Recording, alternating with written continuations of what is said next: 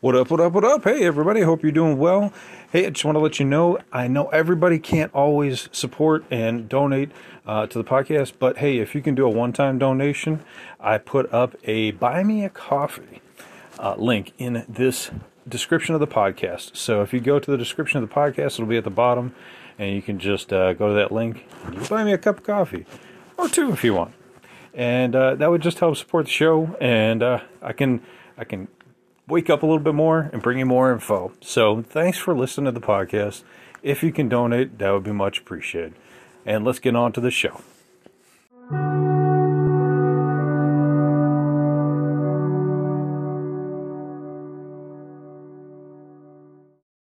What up, what up, what up? Welcome back to Lockdown Universe, home of the bizarre, peculiar, and unheard of stories of UFO legend and paranormal lore. Welcome back, welcome back. Happy to be back. Hopefully, you guys are doing excellent, taking care of yourselves. So, today I want to talk about the magical whistleblower David Charles Grusch, a decorated Air Force veteran who said that the U.S. is retrieving crafts of non human origin, and everybody is losing their shit over this guy. I got another guy who did the exact same thing. His name was Sergeant Clifford Stone. He did it back in 2001, folks, during the Disclosure Project's uh, national press conference. Okay, so this isn't new. I'm just gonna throw this out there right at the beginning. You know me, I don't like to like fluff up stuff. This guy isn't new. He's just another notch on the belt of many whistleblowers. Okay? Just because he got an interview with this, you know, like star a star interviewer in the UK or from the UK or whatever, doesn't mean he's any different than Karl Wolfe from the United States Air Force, who during the Disclosure Project talked about uh, his first-hand knowledge, not Grusch's third-hand knowledge, but Karl Wolfe's first-hand knowledge, visualizing, seeing with his own two eyes the mosaic pictures that the uh, lunar orbiter took of the backside of the moon that showed alien bases, that showed towers for communication, that showed all kinds of proof of bases on the moon. Proof with his own eyes, and then being told by the guy working on these mosaics that yeah, I airbrush all this shit out before I send it out to the the public. Okay, that's first-hand information. This David Grusch guy, this guy that everybody's putting up on a pedestal is like the Jesus of whistleblowing. He's talking about third-hand information. He's talking about higher ups than him in these different these different agencies that he worked for. He worked for uh, the NG NGS and uh, and another agency. I'll pull it up in just a second. But his information is third hand. Okay, I'm not saying it's not real. I'm just saying why are we throwing this guy up on a pedestal when we've had guys like that, better better whistleblowers with better detail a long time ago. Okay, so I have an article. Um, it was written by Chris Ebert on uh, Fox News. You know, you can say what you want about Fox News, but they're the only ones that that actually made contact with the Pentagon uh, after this whistleblower uh, dropped his quote unquote bombshell. So they wanted to get Pentagon confirmation. Okay, so they contacted the Pentagon spokesperson to see if they're going to confirm this guy's story. And in this this article talks a little bit about Grusch and what he talked about. So who is Grusch? Okay, David David Charles Grusch is a decorated Air Force veteran, um, and he's been in multiple uh, intelligence agencies. Okay, he came out stated that we are retrieving and have retrieved exotic, non-human origin vehicles that have either landed or crashed. Um, so they con- Fox contacted Susan Go, a spokesperson at the Department of Defense, and she's their mouthpiece. She's their representative. She's like the press secretary for the president, but just for the DoD. She stated in an email to Fox News on Thursday, on Tuesday, I'm sorry, that there was no verifiable information to substantiate the claims that David Grusch has made. Okay? So again, she is the mouthpiece for the Pentagon's All Domain Anomaly Air uh, Resolution Office, AARO. Hearing about the Office of AARO. That's the All Domain Anomaly Resolution Office, a section of the DoD that's been tasked recently with investigating and identifying unidentified anomalous phenomena, also known as what they changed from the UFO as to the UAP. Okay, the government created this fa- this phrase instead of using the UFO phrase. to date, AARO has not discovered any viable informa- or verifiable information to substantiate claims that any programs regarding the possession or reverse engineering of extraterrestrial materials have existed in the past or exist currently, Gao st- stated. Okay, so you know, I understand there's so many departments that are compartmentalized, but give me a break. All these departments know that there's something going on, that they that there is information that they're privy to, that at least some part of the government has retrieved craft. Okay, so Gao stated uh, that AARO is working with the Office of the General Counsel and the Air Force Office of Special Investigations. Uh, and has established a safe and secure process for people to come forward with information. AARO welcomes the opportunity to speak with any former or current government employee or contractor who believes they've received information relevant to historical review. Okay, so here's the deal Grusch, who's 36, he's a former combat officer in Afghanistan, served with the National Reconnaissance Office, the NRO, uh, and the NGS, which was the National Geographic. Uh, I can't remember. I had to pull it up. Hopefully, I can find it in this article. Um, on Monday, he filed a whistleblower complaint to Congress uh, and the intelligence community.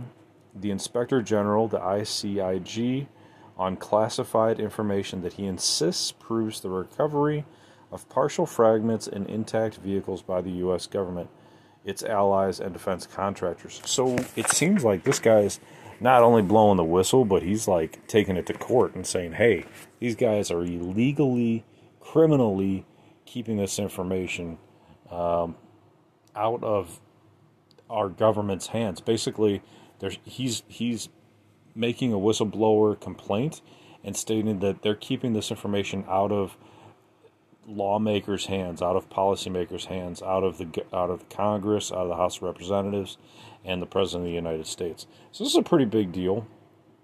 Uh, he states that uh, the recoveries have been determined through the analysis uh, through analysis to be of exotic or- origin, non-human intelligence, um, and based on the vehicle's morphologies, the material science testing, and the possession of unique atomic arrangements and radiological signatures. Very interesting.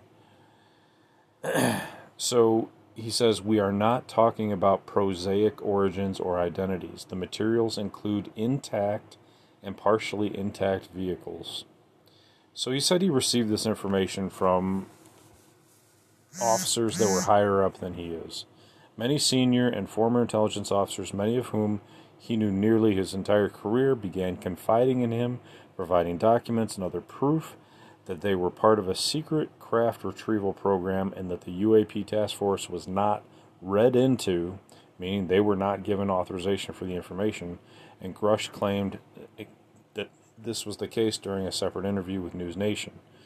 We're definitely not alone. The data points quite empirically state that we're not alone. Um, Grusch told the debrief that UFO legacy programs have long been, been concealed within multiple agencies and nesting UAP activities in conventional secret access programs without appropriate reporting to various oversight authorities. So basically, he's saying that they're compartmentalizing any information into only certain groups of the government and not giving it to the rest of the decision makers, which it should be. It should be, especially when it comes to Department of Defense, uh, the intelligence communities, uh, the intelligence uh, committees for defense, the defense intelligence communities that are manned by your senators that are elected, your House of Representatives that are elected. Okay, these people are on a need to know basis, and they're not given this information. That is illegal.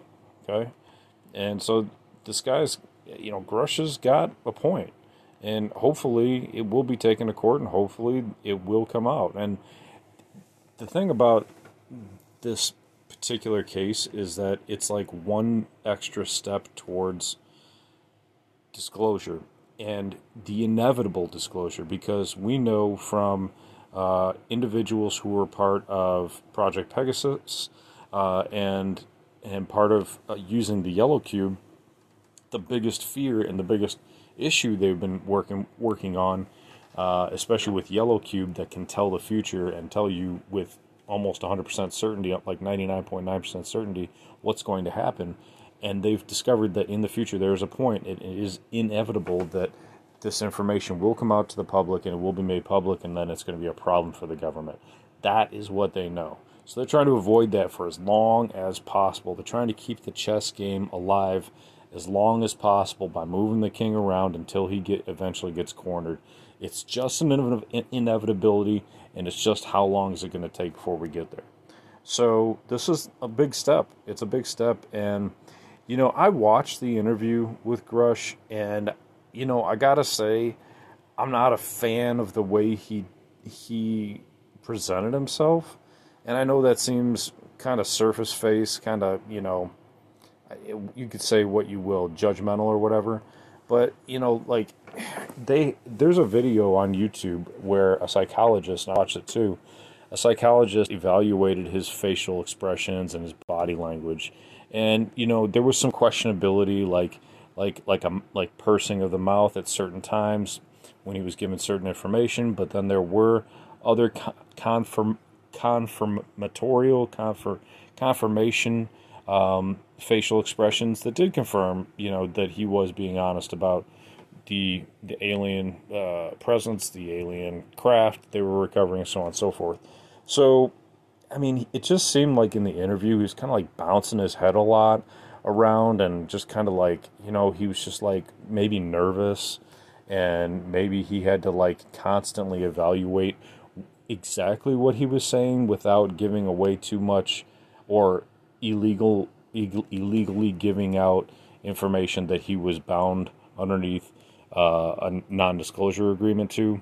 So, but you gotta imagine that he's bound by a non-disclosure agreement to saying, "Hey, we, we're picking up, you know, this these alien craft, right?" So, it's kind of confusing. It's like, you know, he can say this, which clearly has to be illegal uh, or against, you know, their policy, for which he could be criminally charged. Uh, but he's not going any farther and saying, you know, any more information. You know, so I think this interview could have gone longer. I think he could have said more. And if you're putting yourself out there and your name is out there, your face is out there, you're not he didn't cover his face with any any you know blackout. He didn't cover uh, his voice with any you know voice modulator he put his name out there, he put his face out there, and his life now it could be at risk, or his freedom could be at risk, or his career could be at risk. I think he did end up leaving actually, so I guess the career thing isn't a big deal. He left the military, but um, you know it it's he's 36. Did he make enough money to retire? Are they going to give him a, pe- a, pension based on the fact that you know uh, he give out, give out this information? Um, is he not under a non-disclosure agreement anymore? I would imagine that those have to go on for forever. Um, so, you know, what did you see the interview? What are your thoughts?